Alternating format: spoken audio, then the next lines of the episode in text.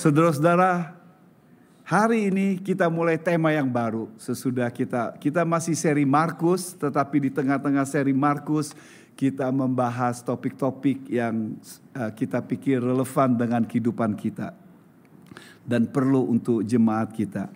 Dan topik minggu ini dan selanjutnya beberapa minggu yaitu kita berbicara tentang topik one another, satu sama yang lain. Dalam Alkitab ada hampir 30 lebih topik ini dibahas one another one another.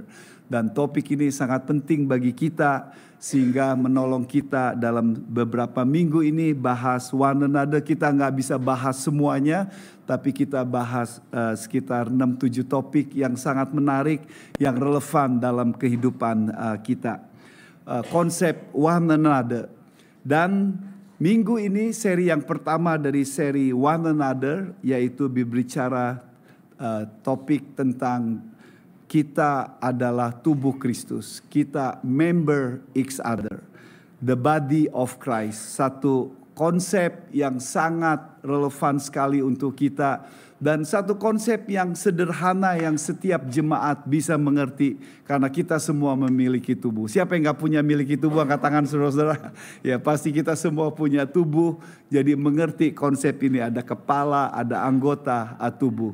Konsep yang sangat uh, sering sekali dipakai oleh Rasul Paulus dalam buku Roma pasal 12, 1 Korintus pasal 12, Efesus 1, Efesus 4, Efesus 5, Kolose 1 dan Kolose pasal 3. Jadi ini konsep yang sangat-sangat disukai oleh Rasul Paulus ketika berbicara tentang uh, gereja.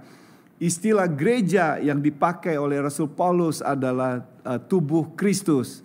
Kadang-kadang dalam Alkitab Paulus juga dan penulis Alkitab lain kasih metopor atau kasih istilah gereja kita adalah domba Allah, kita adalah keluarga Allah, kita adalah tubuh Kristus, kita adalah bait Roh Kudus, kita adalah uh, fondasi kebenaran. Jadi ada istilah-istilah yang lain yang dipakai untuk gereja, tapi khususnya dalam one another, seri one another ini konsep yang dipakai untuk gereja adalah tubuh uh, Kristus, the body of Christ.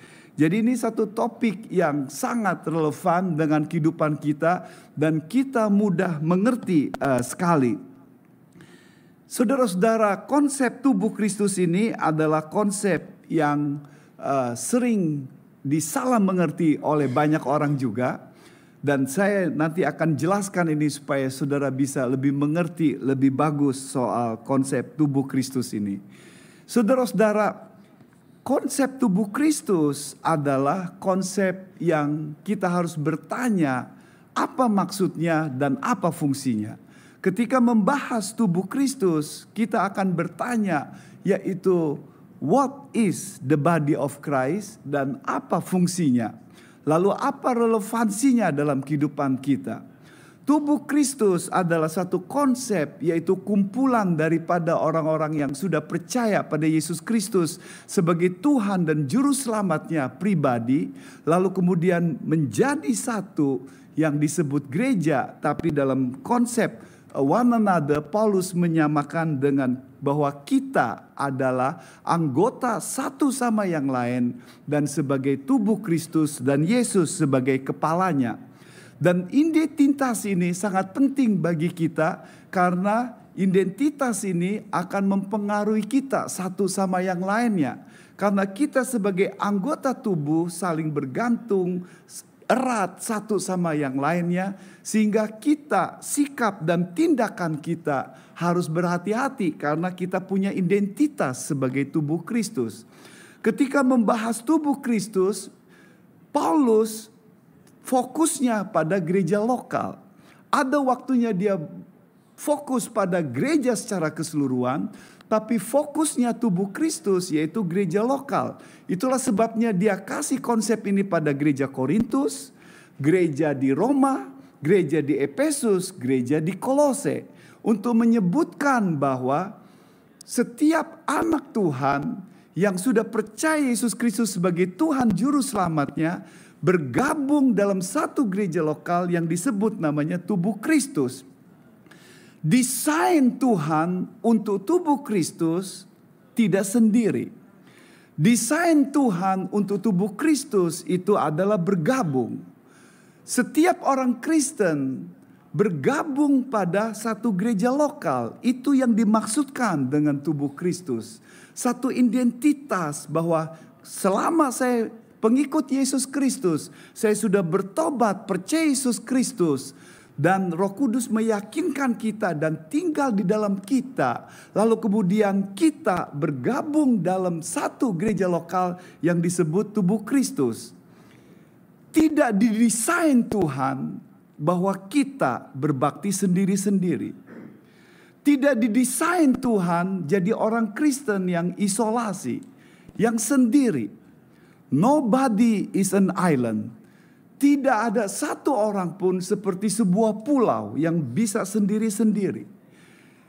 Banyak orang tidak punya konsep yang bagus.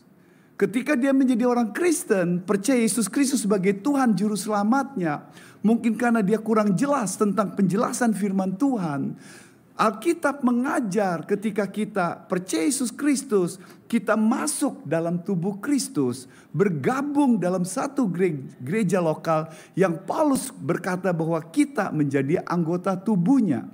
Identitas ini membuat kita harus berhikmat dan berhati-hati. Karena ketika kita bergabung pada satu kelompok, kita kita mempunyai tanggung jawab dan juga membawa nama kelompok tersebut. Ketika saudara kuliah di Meliu, di Monash atau di RMIT, saudara sebagai identitas mahasiswa dan itu membawa identitas sekolah tersebut. Ketika saudara bekerja, ketika saudara bergabung dalam satu kelompok olahraga membawa nama tersebut. Sehingga ketika kita mengerti konsep ini kita juga harus hati-hati dan berhikmat. Itulah sebabnya tidak bisa ketika kita berkata saya tubuh Kristus identitas saya sebagai tubuh Kristus itu berarti saya harus berhati-hati dalam sikap tindakan keputusan saya dalam sebagai anak Tuhan Fungsinya, apa fungsinya saudara-saudara? Ini yang sangat menarik. Ketika berbicara tentang tubuh Kristus, fungsinya itu jelas, yaitu setiap anggota tubuh harus berfungsi sesuai dengan bagiannya masing-masing. Tujuan Paulus untuk memakai bahwa gereja sebagai anggota tubuh Kristus adalah supaya jemaat mengerti bahwa setiap mereka ketika bergabung pada satu jemaat dan sebagai diibaratkan sebagai anggota tubuh Kristus yang mempunyai fungsi masing-masing. Bisa berfungsi sebagai mata, hidung, telinga, tangan, kaki, rambut, dan apa pun juga. Setiap kita punya fungsinya dan Paulus ingin supaya jemaat itu mengerti apa pun siapa pun saudara-saudara layak menjadi anggota tubuh Kristus. Dan sesudah jadi anggota tubuh Kristus, saudara jangan merasa seperti minder, saya tidak punya apa-apa, saya tidak bisa berfungsi apa-apa. Setiap kita bisa berfungsi, setiap kita bisa bermain seperti apa yang Tuhan rindukan di dalam tubuh kita ini. Bisa bermain dengan bagus.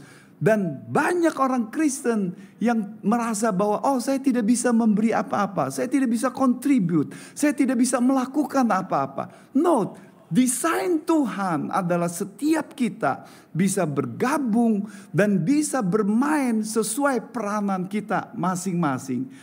Yang salah mengertinya adalah bahwa ketika konsep ini diberikan, banyak orang berkristen berpikir bahwa ini otomatis. No, ini tidak otomatis, saudara-saudara.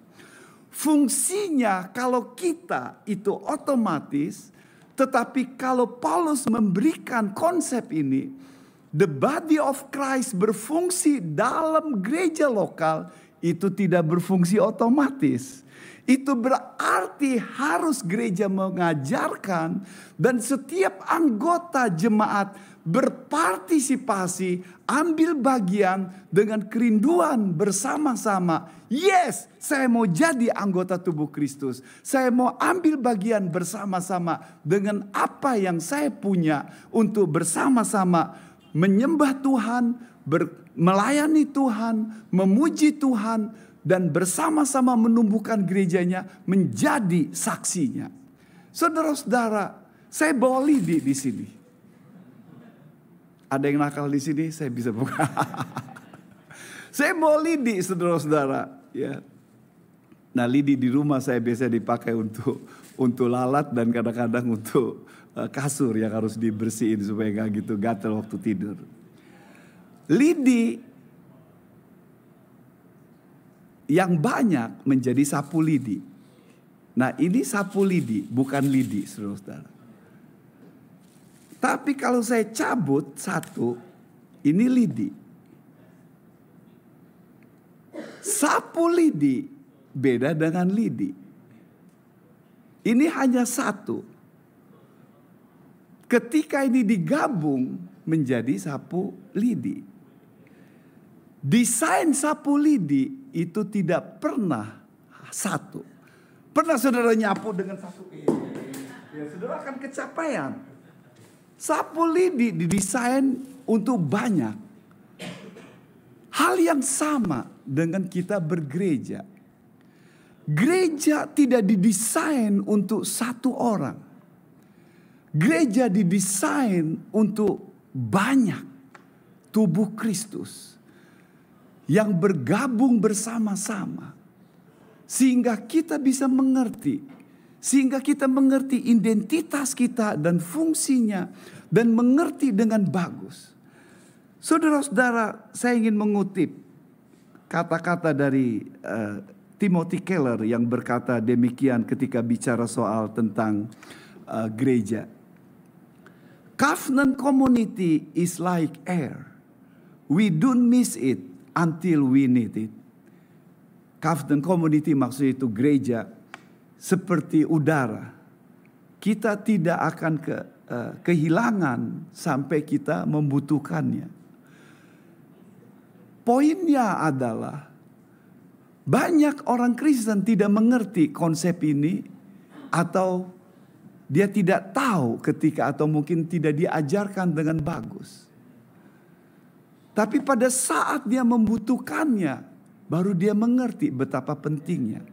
Biar saya kasih ilustrasi. Saya dipanggil oleh seseorang untuk melayani satu bapak yang sakit kanker paru-paru, sudah stadium terakhir. Dan sudah tinggal waktunya beberapa hari meninggal. Saudaranya berkata, Pastor Leo bisa datang gak kunjungi dia karena dia uh, pengen bertemu dengan pastor katanya. Lalu saya ketemu yang sudah stadium terakhir kanker paru-paru. Tinggal menanti berapa hari meninggal. Ketemu ngomong sana sini, lalu dia memberikan isi hatinya dengan kadang-kadang mau linangan air mata. Dia bilang, Pastor, waktu muda saya semangat melayani. Saya ke gereja bersekutu. Tapi sebab karena kenikmatan dunia, saya terhilang. Dan di saat-saat terakhir, Tuhan mengingatkan saya siapa saya. Dan saya mau ngaku dosa. Dia sebutkan apa yang dia lakukan. Lalu dia mengaku. Dan berkata, apakah orang seperti saya bisa diterima oleh Tuhan? Saya bilang yes. Yesus menyambut, mengampuni dosa Bapak. Di saat-saat terakhir seperti itu, dia merindukan fellowship. Dia merindukan teman. Dia merindukan orang-orang yang tadinya worship, menyembah bersama-sama. Excited. Dan di saat-saat dia lonely seperti itu. Dia ingat masa-masa seperti itu. Gairah dan antusias. Benar kata Timothy Keller. Kita tidak memerlukannya. Tetapi pada saat itu penting. Baru kita memerlukannya. Saudara-saudara, desain Tuhan untuk gereja adalah kita sebagai tubuh Kristus. Satu sama yang lain. Banyak tapi berfungsi untuk memajukan gerejanya. Saudara-saudara, hal yang sangat menarik kita bahas adalah sebelum membahas apa artinya khususnya relevansinya tubuh Kristus ini untuk kita, tanggung jawab kita. Tapi biarkanlah Paulus menjelaskan ketika membahas konsep ini apa yang ditekankan yang paling utama. Yang ditekankan yang pertama-tama adalah ketika konsep tubuh Kristus adalah Jesus is the head. Bahwa Yesus adalah kepala gereja. Yesus adalah kepalanya. Yesus adalah pemimpinnya. Yesus adalah otoritasnya. Yesus adalah sumbernya. Yesus adalah yang penopangnya. Yesus adalah yang menjadi center dalam kehidupan gerejanya. Alkitab berkata demikian. Kolose 1 ayat 18 ketika dalam konteks ini Paulus sudah menjelaskan bahwa Yesus itu adalah uh, pencipta, Yesus hakikat Allah, Yesus adalah uh, juga adalah kepala gereja. Ia adalah kepala tubuh yaitu jemaat ia yang sulung, yang pertama bangkit dari antara orang mati, sehingga ia yang lebih utama dari segala sesuatu. Ia adalah kepala tubuh, yaitu jemaat. Bahwa Yesus adalah kepala tubuh untuk menunjukkan otoritas, untuk menunjukkan sumber, untuk menunjukkan betapa dia menjadi center, untuk menunjukkan kuasanya, untuk menunjukkan betapa uh, Tuhan kita adalah yang menjadi sumber dari segala sesuatu dalam gereja itu. Kolose 1 ayat 18 menyatakan dan Efesus 1 juga menyatakan hal yang sama. Yesus adalah kepala gereja.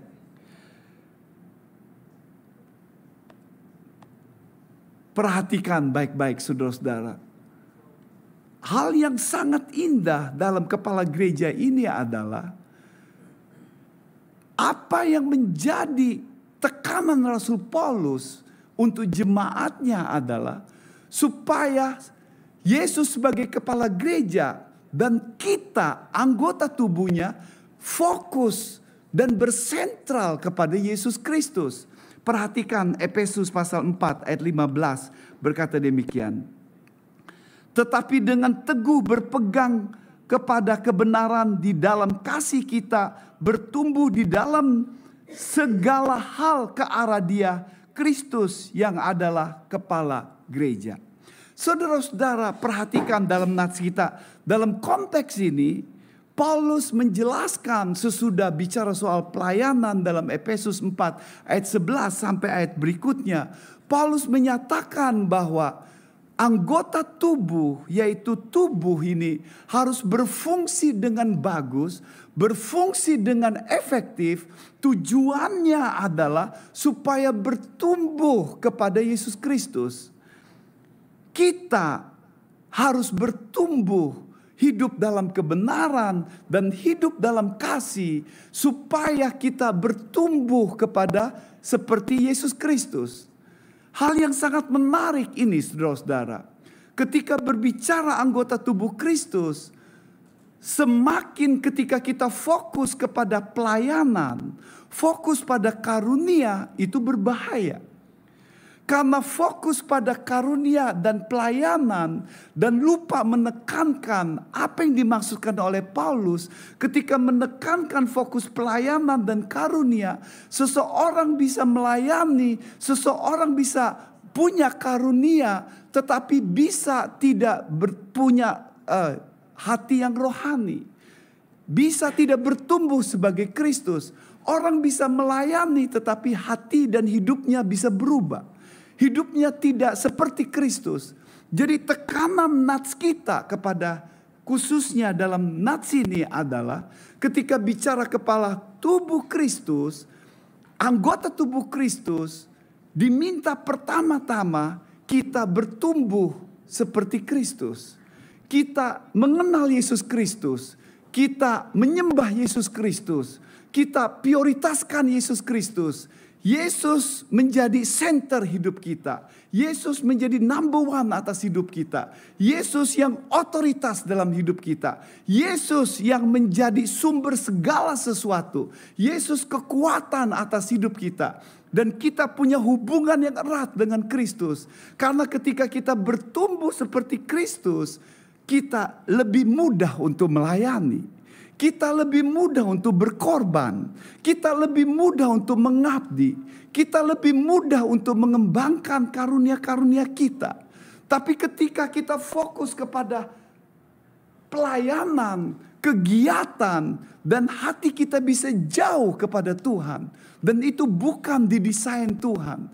Jadi ketika Yesus the head of the church, Yesus the head of the body, supaya the body pertama-tama fokus bahwa Yesus yang harus jadi center, Yesus yang menjadi pusat kehidupan kita, kedudukan, jabatan, kekayaan, kemampuan dan uang itu sebagai alat untuk kemuliaan Tuhan dan kita berikan semua untuk kemuliaan Tuhan. Dan orang yang seperti ini, yang bertumbuh pada Kristus, yang hatinya terpikat pada Yesus, yang Yesus menjadi otorat, otoritas dalam hidup kita, akan mudah mengerti konsep tubuh Kristus. Dan ini yang harus menjadi tekanan bagi kita. Dan harapan kami adalah selama khotbah ini Selain kita terus sab, satu one another, tapi kita juga bersama-sama bergereja menjadi murid Yesus Kristus, menjadi Yesus menjadi Tuhan dan juru selamat kita, raja atas kehidupan kita yang menjadi center, yang menjadi pusat dan otoritas dalam kehidupan kita sehari-hari. Saudara-saudara, Konsep ini membuat kita bertanya secara simpel. Kalau begitu, apa konsep ini untuk kami sebagai tubuh Kristus? Coba perhatikan apa yang Paulus ajarkan. How this concept apply in our local church. Bagaimana konsep tubuh Kristus ini dihidupkan dan dikembangkan oleh Rasul Paulus yang pertama, saudara-saudara, konsep tubuh Kristus satu sama yang lain, pertama-tama untuk menunjukkan bahwa we are bersatu. Unity, community. Ini konsep yang pertama, unity community.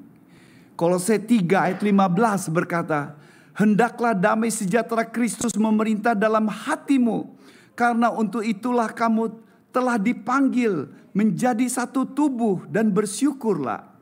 Paulus berkata, damai Kristus yang hebat, yang berkuasa, itu memerintah, menguasai hati kita. Lalu dia terapkan untuk dua hal. Yang pertama supaya tidak ada perpecahan, tidak ada percekcokan, supaya ada kebersatuan unity satu sama yang lain sebagai anggota tubuh Kristus di tengah-tengah berbeda, di tengah-tengah peranan yang berbeda, di tengah-tengah personality yang berbeda, di tengah fungsi yang berbeda, di tengah banyak perbedaan latar belakang satu sama yang lain, tetapi tetap menjadi gaya hidup bersatu satu sama yang lain. Lalu yang kedua dikatakan bersyukur. Karena damai Kristus kita tidak komplain, tidak menggerutu di tengah masalah apa pun juga.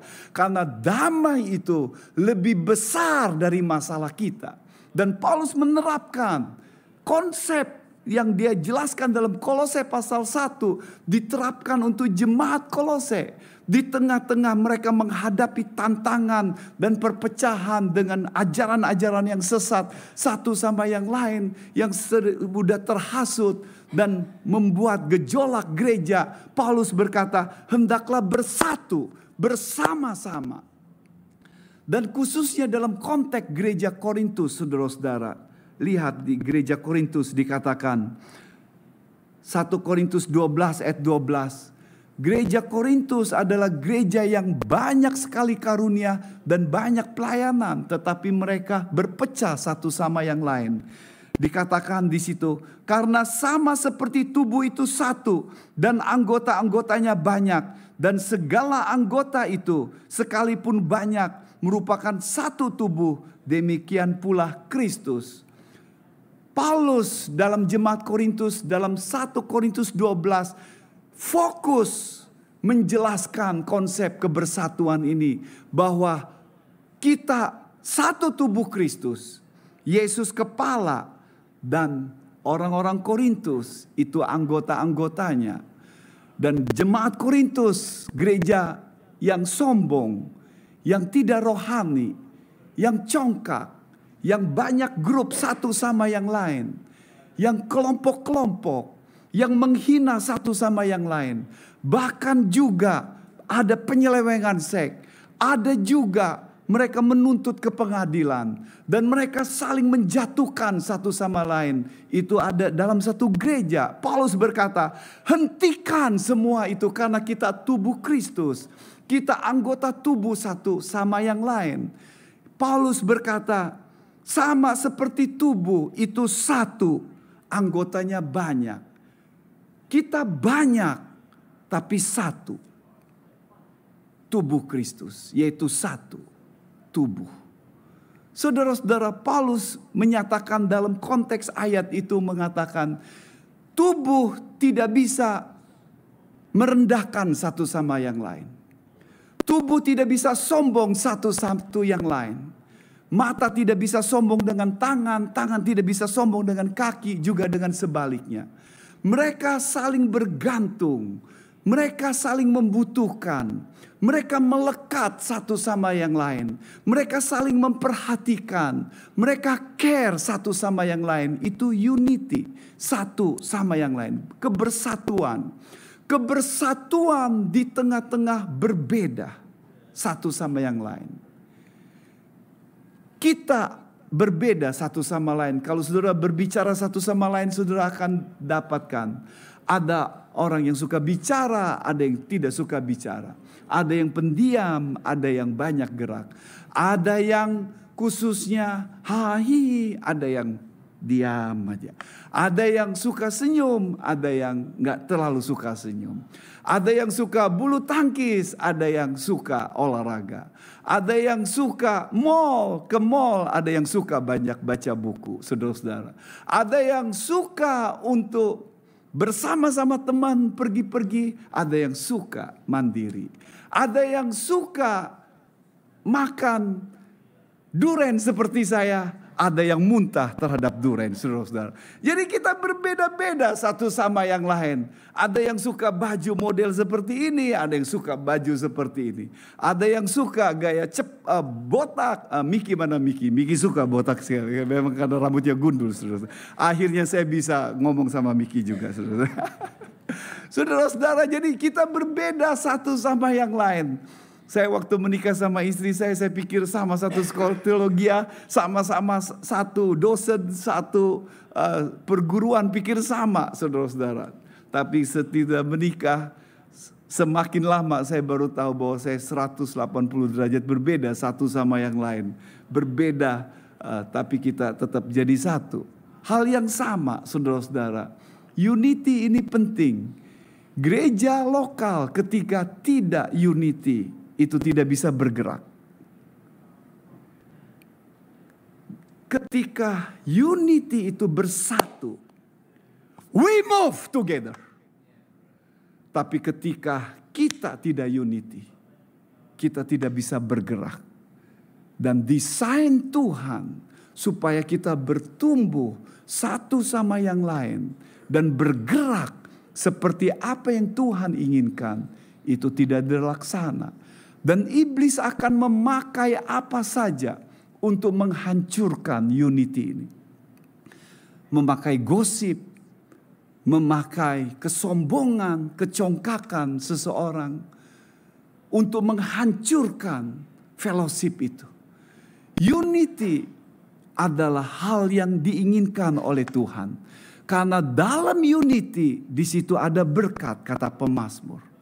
Dan selalu gereja mula-mula penuh dengan kebersatuan bersama-sama bergerak dan ketika kita unity, kita akan menjadi kuat dan dipakai oleh Tuhan untuk kemuliaannya. Amin Bapak Ibu Saudara-saudara. Unity Saudara-saudara. Paulus berkata, tidak ada anggota tubuh itu saling menjatuhkan, tapi saling untuk membangun, saling untuk care satu sama yang lain. Yang kedua, saudara-saudara, bukan hanya unity, tetapi juga service community. Anggota tubuh Kristus berarti kita bisa melayani satu sama yang lain. Roma 12 ayat 4 dan 5. Sebab sama seperti pada satu tubuh kita mempunyai banyak anggota, tetapi tidak semua anggota itu mempunyai tugas yang sama. Demikian juga kita, walaupun banyak adalah satu tubuh di dalam Kristus, tetapi kita masing-masing adalah anggota yang seorang terhadap yang lain. Perhatikan saudara-saudara, tidak semua anggota itu mempunyai tugas yang sama, berbeda-beda.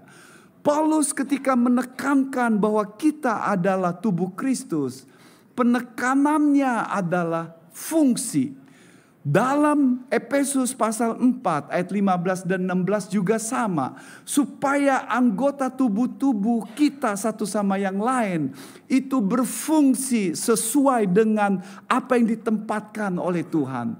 Dan bermain berfungsi. Dengan kata lain saudara-saudara setiap kita bisa berfungsi. Dan istilah yang dipakai di situ adalah untuk melayani maksud Paulus tapi dipakai alat tubuh, tangan untuk bergerak, kaki untuk berjalan, mata untuk melihat, kulit untuk merasakan. Jadi itu yang dipakai supaya anggota tubuh, setiap anggota tubuh kalau jemaat kita ada 50, ada 60, setiap anggota tubuh berpartisipasi bersama-sama. Tidak ada yang punya konsep saya hanya datang lalu pulang. Semua punya konsep bersama-sama. I am a body of Christ. I want to contribute. Saya ingin bergabung bersama-sama dan kita welcome setiap orang untuk ambil bagian apa pun juga bersama-sama karena bernilai di mata Tuhan. Tidak ada pelayanan itu yang berbeda Ketika saya melayani di sini, yang duduk di belakang, yang juga yang menyambut tamu sama saudara-saudara. Yang mengajar, tidak ada yang lebih penting dalam pelayanan. Semuanya sama di mata Tuhan. Yang melayani, yang duduk, yang kelihatan, yang tidak kelihatan. Yang bagian sound system, yang bagian website. Semuanya sama di mata Tuhan. Melayani tidak ada yang lebih penting, tidak ada yang lebih rendah. Bergabung bersama-sama sehingga kita bisa berkata, saya bisa ambil bagian kita welcome setiap orang untuk berkata, what can I do for our church? Apa yang kita bisa lakukan? Karena setiap anggota tubuh Kristus, you are a member of the church. Karena karena itu kita anggota tubuh Kristus, setiap saudara bisa melakukan sesuatu. Itu desain Tuhan. Everybody, setiap orang bisa melakukan sesuatu. Setiap kita tidak bisa melakukan banyak hal, tapi kita bisa melakukan satu hal. Saya ketika ngerintis gereja kita di sini by God grace, saya suka nyanyi, saudara-saudara. Sangat suka nyanyi. Tapi nggak bisa main musik. Cici saya kirim gitar yang baru waktu saya sekolah Alkitab. Dikirim. Dan saya belajar kunci C, G, eh, D minor. Saya hafal semuanya. Tapi kalau nyanyi malam kudus mulai di C, kelihatannya sampai akhir nggak nggak ubah kuncinya sama aja saya rasa. Terus diajarin lagu naik naik ke puncak gunung. Naik, naik ke puncak gunung, mulai ke C katanya, terus berubah, berubah. Tapi kalau nggak ada dikasih tahu bagi saya kuncinya C sampai akhir naik ke puncak gunung sama saja saudara-saudara. Tapi saya mengucap syukur gereja kita penuh dengan tim musik yang bagus-bagus, yang hebat. Dan mereka selalu ingat, ya, saya masih ingat ketika saya teman-teman retreat, saya mimpin uh, karena nggak ada yang uh, WL waktu itu yang ibu dua ibu mau tapi nggak mau WL katanya. Saya singers untuk Musa aja katanya. Oke, okay, saya WL. Ya, di belakang MJ, MJ sound system. Lalu kemudian sesudah selesai kebaktian saya berkata, MJ suara saya ke, keras sekali nggak tadi? Itu fals-fals dan nggak masuk dengan musik, nggak cocok dan sebagainya. MJ bilang, Musa tenang, suara Musa saya matikan katanya.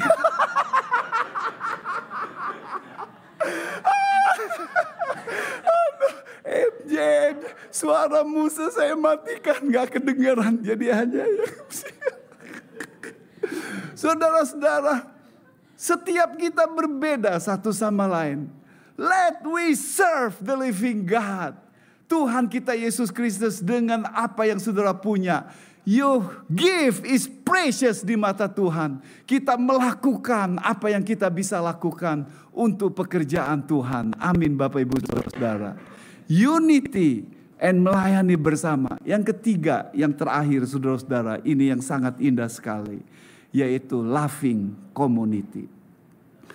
Problem the Corinthian church, many give but no love each other.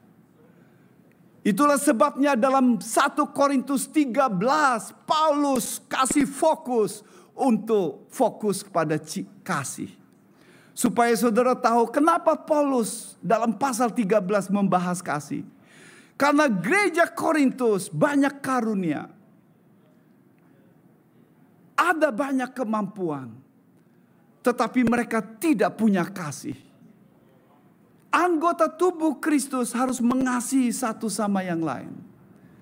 Di mana tidak ada kasih, di situ ada gontok-gontokan dan kehancuran. Friendship tanpa kasih akan hancur. Rumah tangga tanpa kasih yang kuat juga hancur. Persekutuan dan gereja juga sama. Paulus ingin berkata kepada kita pada saat ini, di tengah-tengah kita melayani dan mengembangkan karunia sebagai tubuh Kristus. Ingat prinsip loving community.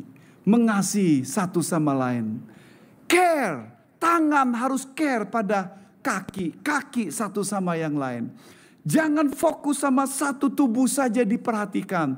Ada masanya di mana tubuh yang tidak sering kita perhatikan ketika sakit akan membuat saudara susah.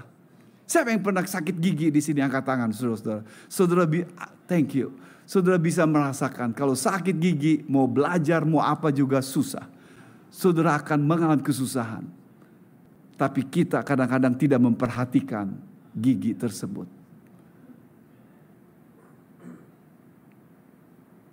Ada banyak hal dalam tubuh-tubuh kita tidak diperhatikan tapi ketika itu sakit baru kita tahu betapa pentingnya hal yang seperti itu, saudara-saudara.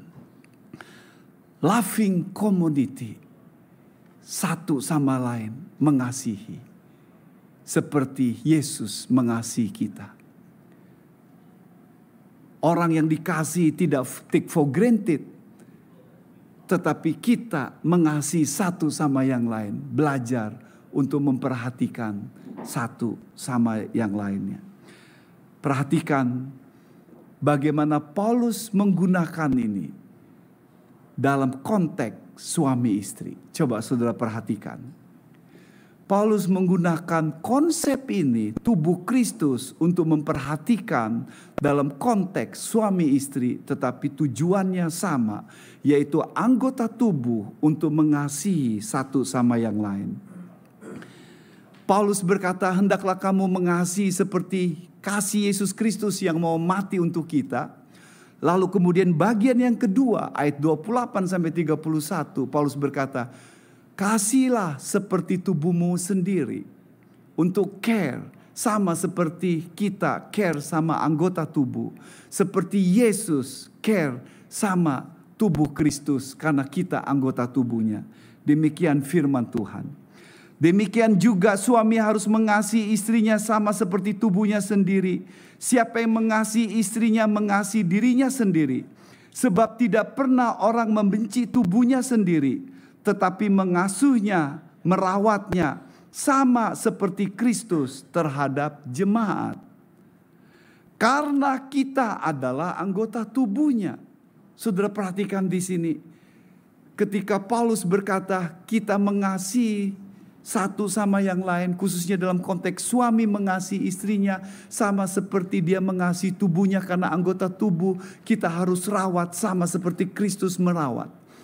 Konsep kebersatuan ini satu dikembangkan kembali oleh Rasul Paulus dalam ayat berikutnya. Sebab itu laki-laki akan meninggalkan ayahnya dan ibunya dan bersatu dengan istrinya. Sehingga keduanya itu menjadi satu daging. Ayat ini mau menunjukkan saudara-saudara. Sama seperti kebersatuan dalam anggota tubuh. Demikian juga desain suami istri itu satu.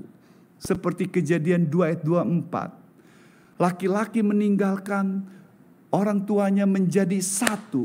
Glue. Menjadi satu. Tidak dipisahkan. Tidak dua tapi satu. Kasih yang melekat. Kasih yang sedemikian kuat. Kasih yang sedemikian kokoh. Itu yang mau dikatakan sama seperti tubuh care satu sama yang lain. Sama seperti kita care kepada tubuh kita. Kita juga mengasihi pasangan kita dan mengasihi satu sama yang lain. Karena kita anggota tubuhnya. Saudara-saudara, saya ingin tutup khotbah ini dengan satu cerita tentang kasih yang begitu luar biasa. Siapa yang pernah nonton film Titanic di sini angkat tangan? Titanic, Titanic ya. ya. Yang belum nonton, nontonlah bagus sekali ini. Ya. Yang main Leonardo DiCaprio sama Kate Winslet. Ya. Drama love story yang hebat sekali. Ya. Tapi itu tidak ada fakta. Itu cerita Hollywood, saudara-saudara. Ya. Tidak ada faktanya dibuat supaya saudara tersentuh gitu. Tapi kejadian Titanic yang 1912 jam 2 pagi yang tenggelam. Sekitar 1500 orang meninggal. Tapi di tengah-tengah itu ada cerita cinta yang sangat bagus sekali. Ini cerita yang benar. Namanya Isidore and Aida Strauss. Suami istri.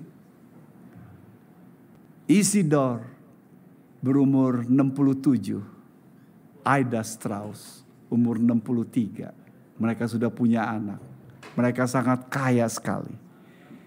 Dan mereka ada di sana. Ceritanya seperti ini, saudara-saudara. Dengar baik-baik. Sesudah kapten kapal kasih tahu bahwa yang boleh naik skoci itu perempuan dan anak-anak yang didahulukan. Lalu melihat mereka Isidor dan sama Aida Strauss. Saksi mata mengatakan mereka meminta Mr. and Mrs. Strauss ini untuk ikut skoci. Tapi Isidor memutuskan tidak, biar saya mau ikut peraturan perempuan sama anak-anak saja dulu. Dan biar saya di sini, di kapal ini. Lalu di, saksi mata mengatakan yang hidup berkata demikian. Isidor tidak mau, biar saya. Lalu kemudian mendorong dan istrinya supaya ikut skoci. Ida Strauss istrinya berteriak di depan banyak orang. Dia berkata, "Aku tidak akan meninggalkan suamiku." Sama seperti waktu hidup, aku akan mati bersamanya. Aida Strauss menolak masuk skoci. Lalu dia memeluk suaminya, menggandeng tangannya suaminya. Saksi mata yang hidup melihat mereka berpelukan. Dan kapal mulai tenggelam. Mereka berkata, saksi mata berkata ini satu pertunjukan yang luar biasa tentang cinta dan pengabdian. Kapal Titanic mulai tenggelam. Dan waktu itu jam 2 pagi.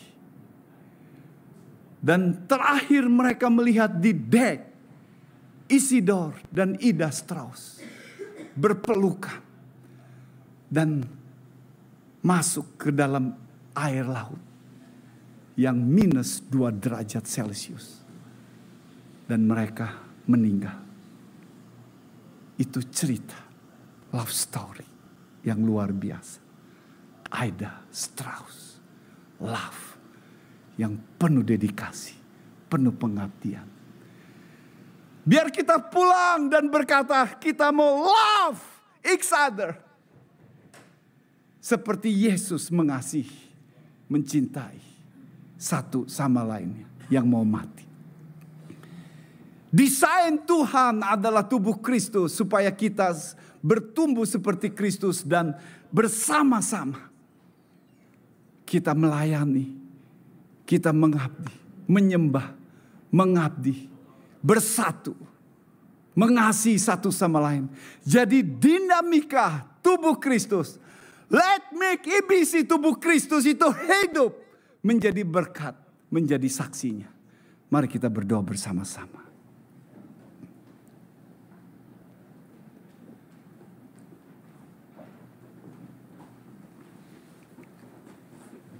Biar kita duduk tenang dan membiarkan konsep tubuh Kristus ini membakar jiwa saudara. Menggugah, mengusik-ngusik hidup saudara. Betapa pentingnya untuk masuk bersama dalam anggota tubuh Kristus.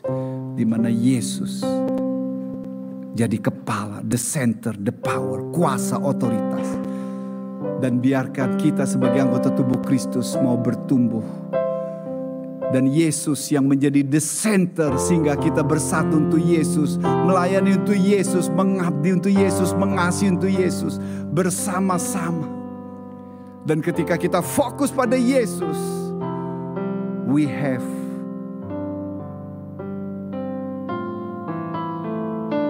a life community. Biar hati kita bersama-sama. Yesus jadi center hidup kita. Sehingga membuat saudara mudah berfungsi sebagai anggota tubuh Kristus. Ketika saudara berkata, Yes Lord, I want